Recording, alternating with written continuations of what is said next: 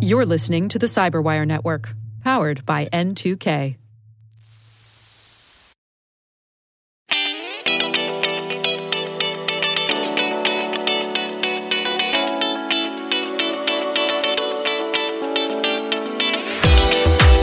Hi, I'm Bret Arsenault, Chief Information Security Officer at a little company called Microsoft. Recently, I was approached by some customers who are really struggling with the complexities of the security threat landscape. In particular, just looking for practical advice. With the increase in threats, with the changing landscape and digital transformation that's going on, people were really trying to understand from experts what could they do practically that would actually help them in this new threat landscape we're living in today. And I realized how fortunate I am to have met with some of the sharpest minds on this topic, whether it's competitors, vendors, internal Microsoft people, government people, who all share a vision for a mission on how to better protect ourselves. This created an opportunity to take some of those learnings and share them in this podcast series. Hopefully, you'll find this interesting. I know I'll learn a lot from it. This week's guest is Emma Smith, the Global Cybersecurity Director from Vodafone. Welcome, Emma. Thanks so much, Bret. Great to be here. As I was getting ready for this, I was trying to remember where we actually first met. I mean, I have so so lucky to know you. So many things I've learned. I was trying to go back to where we first met. Do you recall where that was? Well, I seem to remember it was um, like a round table, a CISO round table, but cannot remember what part of the world we were in, to be honest. But I think there were other CISOs there, and it was a general therapy session, wasn't it? Yeah, oh yeah, yeah, yeah. It was and it was underground. I do remember that. We went down these funky stairs in this small room. Yeah, that was actually the food was really good.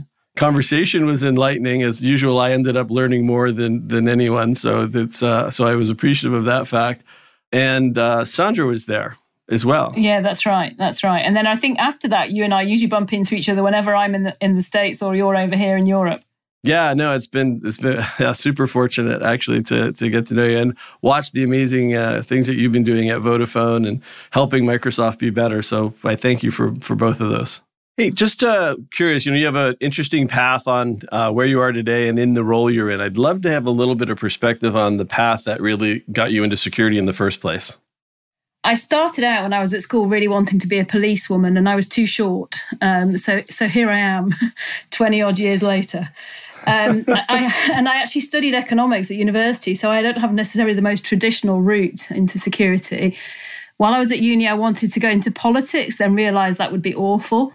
And moved when I left university, moved into internal audit. So I basically learned about security by auditing technology and spent the first 10, 12 years of my career basically doing technology audits, starting on big ERP implementations, everything that was going. And then just before the financial crisis, I was asked to help move into security in a bank and was there for uh, seven years as the CISO and then joined Vodafone six years ago as the CISO. That's a pretty good tenure as a CISO, seven years and six years in running. That's awesome. Congratulations. Yeah, thank you. I'm sure there's been a book running when I was certainly when I was in my old company. I think there was a book running on how long I'd last. So yeah, yeah, yeah, exactly. Yeah, what the what is the CISO career is so over. So I think that's obviously a great that's a great testament to your persistence and obviously capabilities in the space. I actually think it's really hard to make an impact if you've got a short tenure. You know, something that is to, to make security stick in a company needs quite a bit of time and effort. Yeah, actually, it's a really good point. I think that you know we always talk about it's a journey, not a destination. And in order to really get the things done that you do, they're hard. They're just really, really hard things to work. And I think well, hopefully we'll talk a little bit today, not just technologically difficult, but culturally hard to go do. And I think it, it does take a long time to make those things happen. Hey, just out of curiosity, and I think I like this about the mission statement. You know, we have ours about empowering every person and organization to do more on the planet. And uh, with Vodafone, you know, around this idea that when working together, humanity and technology can find the answers and create a better future for all. That's quite an aspirational statement. I, I really love that. What, what does that mean for you personally, and how do you think about that in your role as CISO at Vodafone? We've got the luxury of being a global business, and it gives us a really unique opportunity to drive positive impact because we're a connectivity business it means we really influence digital society. We can have an impact on how people di- live their digital lives. And so we've got a real focus around inclusion, how we really focus on digital society, and then where technology and connectivity can actually enhance people's lives, society, the futures that they have. And so being a part of a purpose driven company is really important for me. It's why you get out of bed every day. Why do you focus on what you do? And so we've got a purpose. It's all about connecting people for a better future and enabling inclusive and sustainable digital societies. And that takes you just beyond the day to day of everything that we do and gives it greater purpose. So within that, we tend to focus on three areas, Bret. We talk we think about digital society, inclusion for all, and the planet. And that's how we sort of distill down the mission statement into some, some really clear practical actions we've got a strong view that tech, you know, we're, we're all part of a, a technology um, revolution. And I think by bringing together the, the people and culture skills, we can make a really positive impact on the future. And I was going to just talk a bit about so what does it mean being a CISO with that backdrop? I, I've always loved being in security because I think my role is all about protecting customers, the company, employees, our data from cyber attacks. And it's kind of the altruistic side of our job that really appeals to me. And so doing that in a company with a really strong cultural, societal purpose is, is hugely motivational, especially in a job, you know, that's pretty challenging. So the, the culture is super important to me. Well, it looks like you're getting to live some of the values that you wanted to uh, when you jo- wanted to join law enforcement, where it's to protect and to serve. So I think that's a that's great that you're getting to do that. Yeah. One thing that'd be super interesting from my perspective, being one of the largest telcos on the planet, and I like this idea that it's not about the telco, it's about the connectivity, right? And how you and how you can connect everything. I think that's a, a fantastic way to think about it when we think about the role of telcos over the years, and particularly the idea of the network, like there was private networks, public networks, and now these massive, you know, wireless infrastructure networks and the connectivity stuff that we do.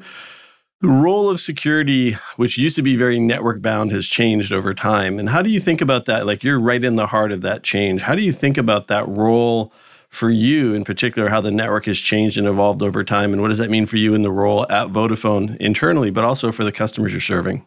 So I'd say a traditional telco network, it's changed from being that was one that was really centered around providing connectivity to customers and enterprises to access the internet or for communication.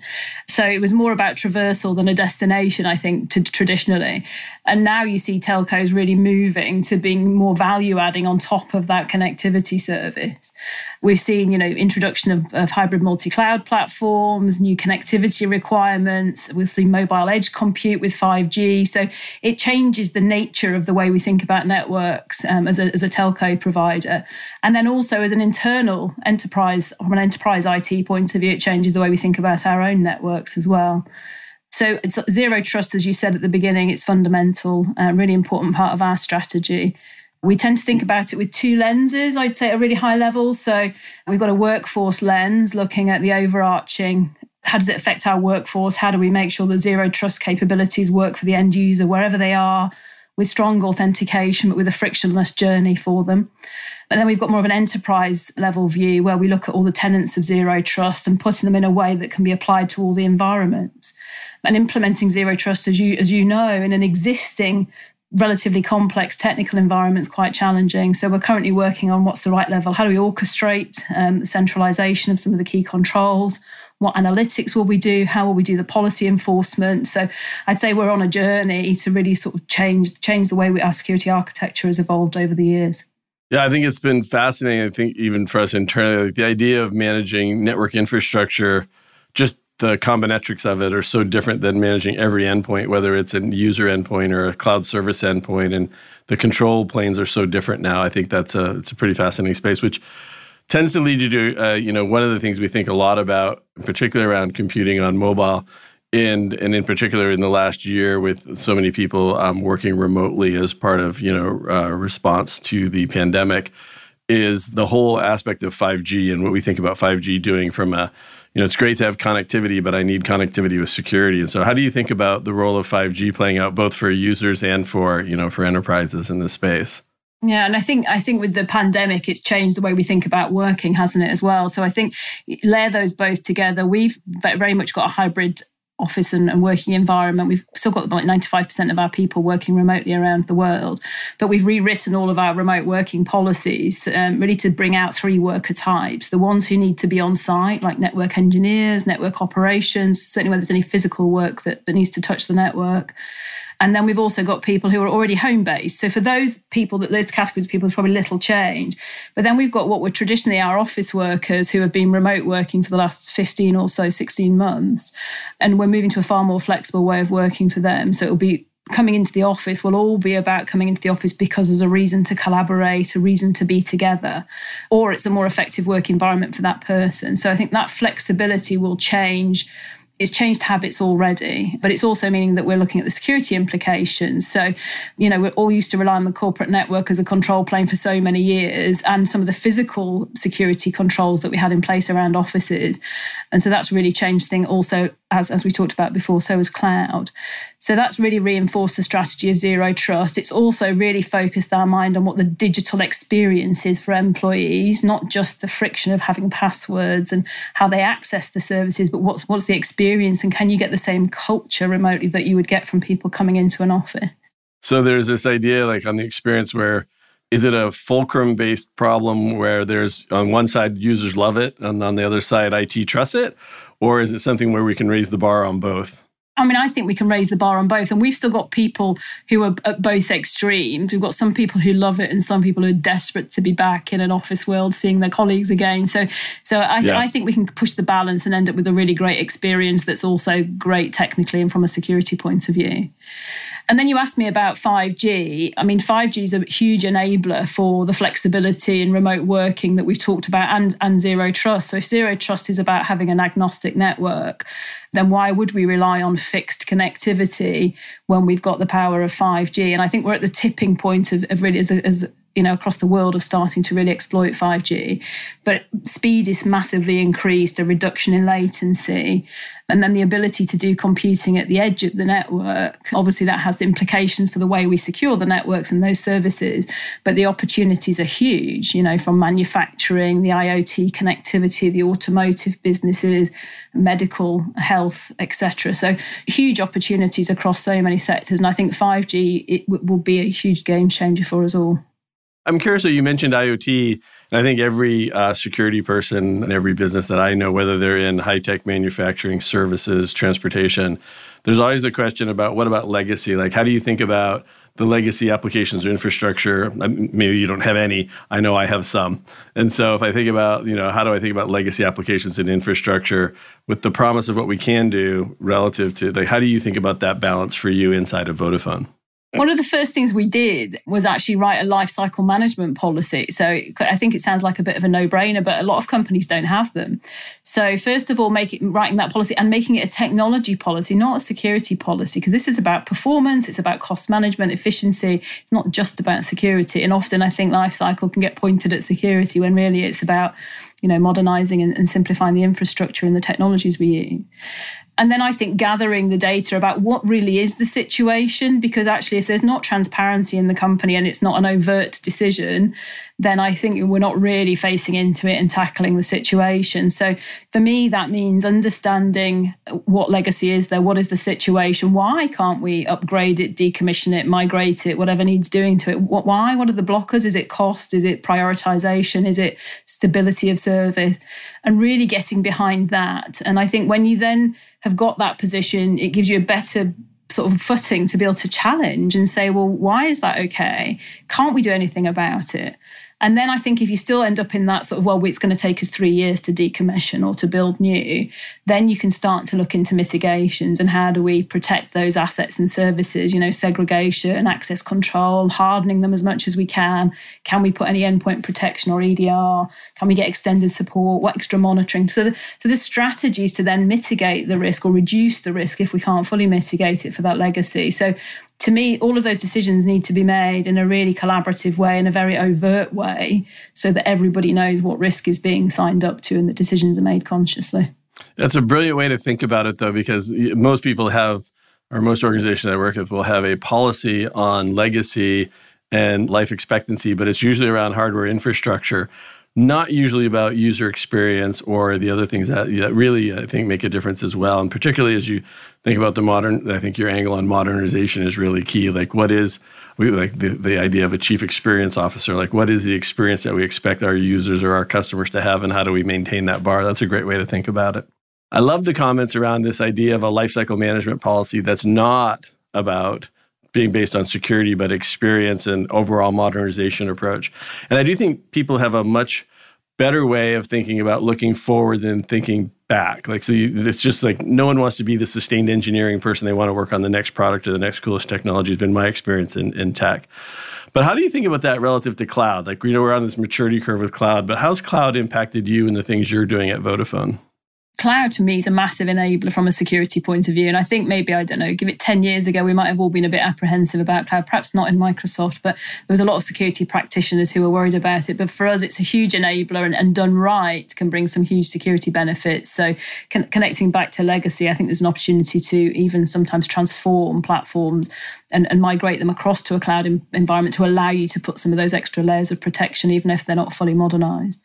And there's some real incentives uh, with some of the cloud providers to do that. So I think that there's an opportunity there. But then more generally, the benefits of cloud, obviously the, the scale and flexibility that it brings from a security point of view, it for us allows greater consistency. Even using a hybrid cloud model where we use multiple clouds for different purposes, it's allowing us to drive greater consistency and standardization around the certainly the infrastructure layers and some of the standards that are used for development. We've got pre-built code and, and scripting ready for any new environment, and we use one compliance tool that runs across all of our cloud environments, for example. So enabling all of that is a lot quicker than it would be in a more traditional sort of on-prem environment. For us, it's been a blend of using strong native cloud controls with some additional layers that we aggregate ourselves. And then it's also brought opportunity to partner with the cloud providers on, on different opportunities, whether it's big data or business intelligence. And then for the telcos, network virtualization has been a huge, huge opportunity. So, so taking some of the traditional hardware functions and virtualizing them has, has led to much greater efficiency and then last, I'd probably just sorry, I'd just talk about DevSecOps. So we're really pushing DevSecOps inside Vodafone, where we really empower our developers to understand security. We equip them with the tools and the, and the technology and the training, so that security isn't done by security; it's done by by the developers. Um, and the, the more we can integrate the security controls, so the developers get the alerts before we get the alerts, the more they'll get they'll get used to, get familiar, and get confident and feel empowered to uh, to use the tooling that we give them. Yeah, I think that's been a big push, I think, in the industry and in for us as well, which is how do you help developers fall into the pit of success, right? And so by by moving it all, as we say, shift left with the things that you just talked about, I do think people need to understand that it's not a check you run at the end. It's something you just build into the design environment and, and actually, like I said, help them be successful without having to become the security expert. Right. I think that's that's key. And make it as easy as possible you know building all the tools so that it's lift and shift and then they can focus on the, the functionality and the, the customer facing value means that they're happier as well. Well i think that's a good example though where we think about you know we have this concept of making sure that people are productive secure and healthy is sort of the three three things you know i think we've really learned a lot about focusing on what health means both physical and mental health during the pandemic but I think that we often think of that as an information worker, and your comments around the the DevSecOps is another example of you know, what does it mean to be productive as a developer? What does it mean to be productive as a salesperson? What does it mean to be productive, you know, in any role that you happen to have? When you think about balancing off that idea of secure and productive uh, and healthy, are there tools you're thinking about? Like you mentioned some things like this one compliance thing you mentioned is great, but are there other tools you're thinking about how to help people remain and, and be productive? Yeah, we are. I mean, I think uh, passwords are everybody's, uh, you know, the work of the devil, aren't they? Security people hate passwords, and all the workforce hate passwords, and our customers hate passwords. So, a bit like you, we're on a journey around authentication to try and remove passwords from our environments and make authentication both secure and simple for, for the workforce. So that that to me is really important. And when you talk to people about negative sentiment around security, it's oft passwords come up time and time again. So I think there's something we can do there. As we know, attackers love passwords, um, so we need to get them out of the equation. Yeah, there's at least one group that likes passwords, right? exactly, exactly. so we're all learning the hard way. I think this idea about passwords is great, right? It's, it's, a, everybody hates them except for one group our enemy, our enemies are cyber criminals who love them, and that they seem to work really well. Like they collaborate very effectively and very well. Um, so, what do we as security practitioners do to collaborate as effectively as the people we're protecting ourselves from? I think that's a great point, Bret, especially as we're all remote and not bumping into each other physically as much as we used to. So, so for me, we've got to remember to keep sharing learnings and, and threats. I think threat intelligence teams have always worked well to share. We've got to keep pushing that and keep promoting it. And then absolutely not compete on the security controls or the practices we're putting in place. So the more we can share those cross sector with our with our colleagues from other companies, the better. So I think what fighting as one security community is far more powerful than trying to do it on our own. No, I think that's super important. And I do think we tend to be better at doing that under time of crisis as opposed to proactively doing that. Like we reach out when we need to. And so, how do we, you know, I think we need to keep thinking about how do we do that sharing ahead of time before the crisis happens or the other components. And um, hopefully, talks like this or things that we go do or just the, you know i know you and i have had a great opportunity to do those things but you are right. I think there's something we're going to have to do that's not just crisis based but how do we continue to share stay ahead of the people we're protecting ourselves against? I think that's a great great commentary including working with both public and private sector. Yeah i totally agree and then reporting issues. So trying to really re- reward good practice around a culture that that wants people to call out things that look unusual or suspicious. So that not not just phishing but just general reporting of of kind of bad practice. But we've embedded things like the phishing reporting button like a lot of companies have and then make very visible the reporting that we get and when it leads to a, to a good find I'll give a bit of a plug for AIP, shall I? Um, we worked hard on, on implementing AIP at Vodafone. We worked hard both on the security controls, but more so on the user journey. So we really wanted, I said to the team, I want one click encryption and classification. So I want employees to, with one click, be able to classify sensitive information. And so with that target, we used um, agile methodology to go round and round and round and t- tailor the functionality to do that. And it's meant a much better user experience and greater adoption of AIP. Yeah, and just for people who don't know, AIP is our Azure Information Protection. But this is a really good example where I'm gonna now I'll be the negative person about AIP, and I know this is gonna get me in trouble. But um, you know, there's a lot of security jobs, just not a lot of job security. So we'll think about how that plays out. I think the thing though, I don't mean to be negative, but like it is great that we integrate that so users label and do other things, and then the work that we're doing using AI on artificial intelligence to auto do that and auto classify so that users just have to confirm, just like the thing you said with developers. Like we have the corpus, and so we, we are working on it, and I know other other entities are, but this idea that we auto classify and we can get to a 99.9% confidence interval, just like we can in natural language recognition, we need to get that same confidence inter- interval relative to industries to auto classify so that we don't put that you know so it's great that we've automated it. We need to go one more step and then actually automate it and integrate it as part of an artificial intelligence system. So totally agree. And then yeah. and then the next product roadmap item that we'll give you is how do you integrate the who should have access and the sharing? Because that's the hardest thing with with any sort of information protection is is is the sharing and how you do that in a way that's simple but also the right people. So yeah agree yeah, I think that's a great, and that's uh, the, the whole classic: do we overshare, undershare, and that's a whole another topic we could do a podcast on if we wanted to, which would be fantastic. Lots of companies have cultural inclusion perspectives, diversity inclusion perspectives.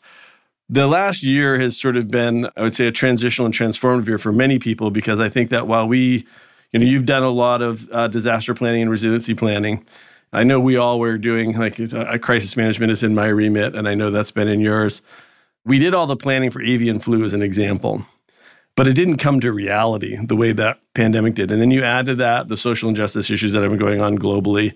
And so you sort of had this, again, really marquee year in really help, helping people both personally, as individuals, as families, as companies, as countries, as a global environment, think about what are the implications of you know how we work and what does that mean and what do we do what are the, some of the things you've learned in the last year, either personally or obviously most importantly for uh, in this conversation, the company around what the pandemic's taught you around how people work and how to think about those things and and all the aspects regarding that?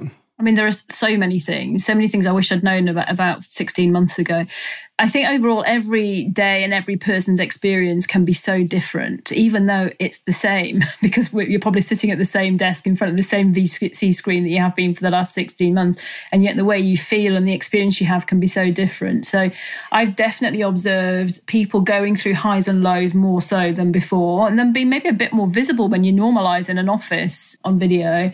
And then for sure teams affected by the weather and the seasons. So, you know, we we both live in seasonally affected parts of the world. It was yes. a really cold, dark, bleak, wet winter.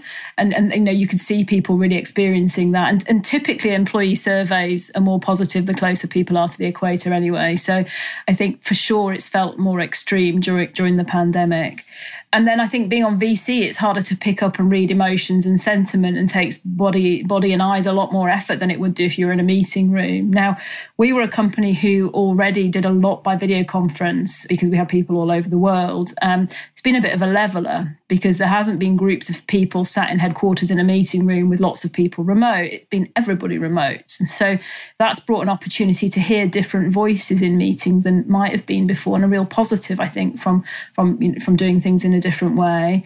It's definitely underpinned our strategy on zero trust and made it made it yeah. the right thing to do and made us want to go faster and faster on that. I think we've been course correcting all the time. So, you know, thinking about what would I have done differently, it's very difficult to pick out one thing because we've course corrected all the time by running pulse surveys, checking in with how people are doing, offering mental health support and advice. We've done resiliency training for people. So I'd say it's the people impact that's been significant. The technology impact has been for us touchwood a lot smoother and so how you support the team and get the same culture and people feeling in the same way they did before in this environment is the big challenge. Some people are loving working at home really want to keep the flexibility. Other people are desperate to get back to the office. So i think we've definitely seen that split far more so than when everybody was in the office. Yeah, it's interesting you say that. It's in some ways it's brought people together, but in other cases it has created these more uh, stark divides like this like to the point you just brought up, I have people who are, I'd love never to come back in the office. And I go, please let me back in the office. And so some of it's cultural, like geographically cultural, equatorial, as you said. And I think those are interesting perspectives. That's one of those important things about inclusion. How do we keep the benefits of that? And then how do we think about inclusion in general? I'd, I'd love your thoughts because you've, you know, you've always had great topics on this.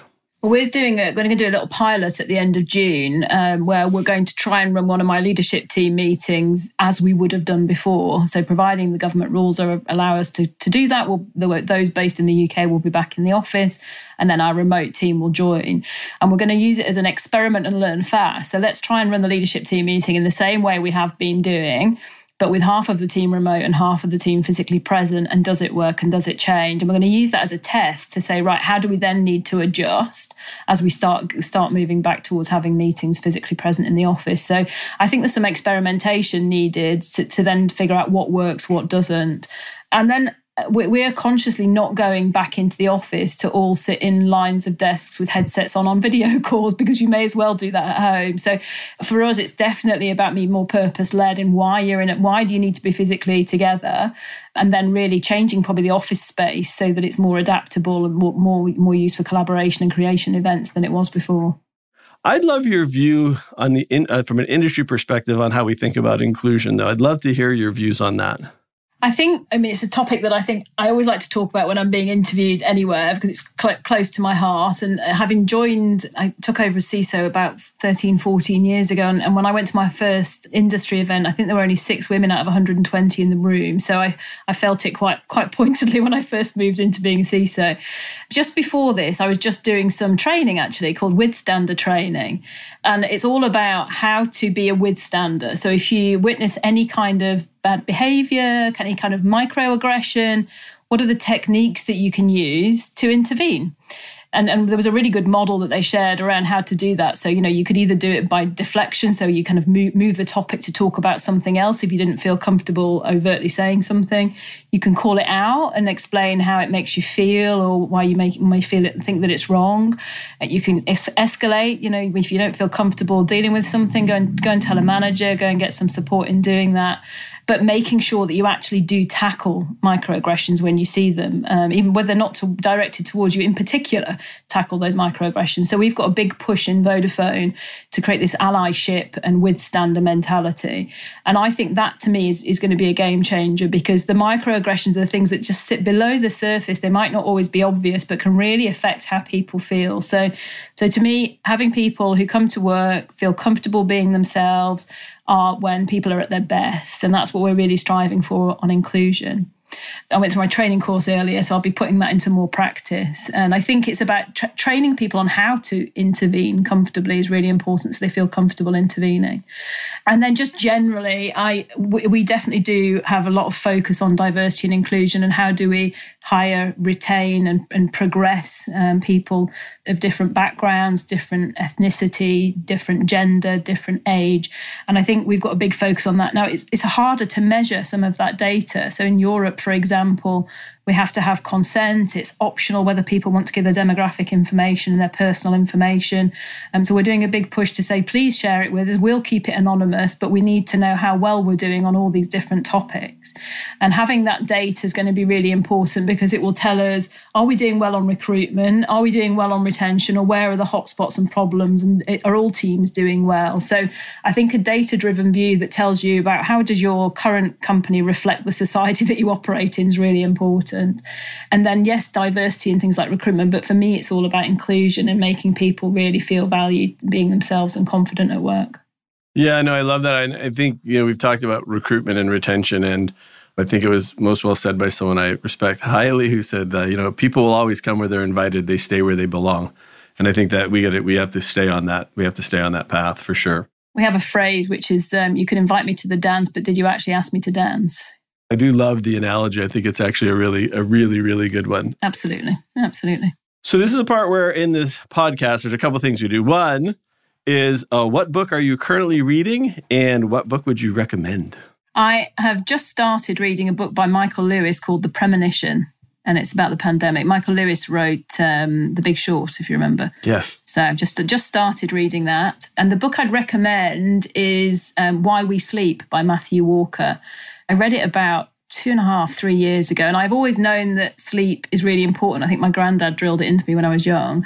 But this really made me prioritize my sleep. I was traveling a huge amount at the time, and it gave me data points to validate how how important sleep is on health, effectiveness, general well-being. So I think it's a great read. Hey, in priority, like this is the like you've been doing this like for almost 14 years and obviously in different sectors and you have an amazing background. What would be your practical advice, like given all the experience you have? I would ask this this question, which would in priority, what would be the three things you tell security practitioners to go do today, and the one thing they should avoid? three things i might i might give you four and one always focus on the security basics no matter how exciting other stuff is or how many new gadgets, tools, and things there are out there, always focus on patching, hardening, vulnerability management, access control. Get those foundations in place and don't take your eye off the ball. I'd say then the second one is great detection and response because we all need it. So practice simulations, playbooks, have a team, be prepared, you know the drill. And then I'd say I am pretty frugal. So, really make the tools work for you, the technologies that you do have. Are they actually mitigating risk and are you really getting value for money? And if not, decommission them. Because the simplicity of the security tool stack makes our lives a lot easier. And if they're not really adding a control layer, then why have we got them? And then I have to have a people one, which I'd say as security leaders, it's really important we talk to the rest of the company and make security relevant to your company, whatever that culture, purpose, mission is adjusting security to be relevant. And then the one thing always avoid never over report your security posture or program progress. I call it watermelon reporting. Do not do watermelon reporting. And watermelon reporting for people who aren't familiar with the term? It's green on the outside, so everything looks good, but when you dig deeper and cut it in half, it's bright red. Yeah, exactly. Brilliant. That's such a great way to finish. And I love I love that you took four because I think they're actually completely uh, accurate and perfect. I love the basics, the focus on, you know, the idea of response and resilience and detection, not just the protection side, because we see a lot of people do that. Leverage what you have and simplify. And I think that's totally true. I 100% agree. And simplification is the best way to get there. I think people and myself included can over be overly complex, and that's the enemy of what we're trying to do. And then the leadership point is is so spot on. And depending on what part of the org you're in, it's always important to you know simplify and make that story relevant to the people you're talking to. So. That's awesome, and I, I'll I won't forget the watermelon scorecard. So I will make sure I keep that in mind. Emma, thank you so much for your time and sharing your insights. Uh, we're so lucky to have you on the call today. Appreciate it. My pleasure, Bret. Thank you so much. Appreciate it. Enjoyed talking to you. Yeah, thanks so much. Thanks for listening. I look forward to our next episode. And remember, stay safe and stay secure.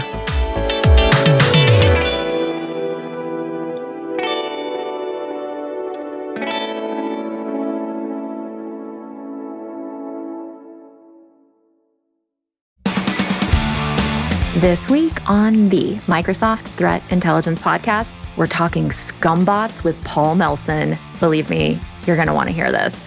Be sure to listen in and follow us at msthreatintelpodcast.com or wherever you get your favorite podcasts.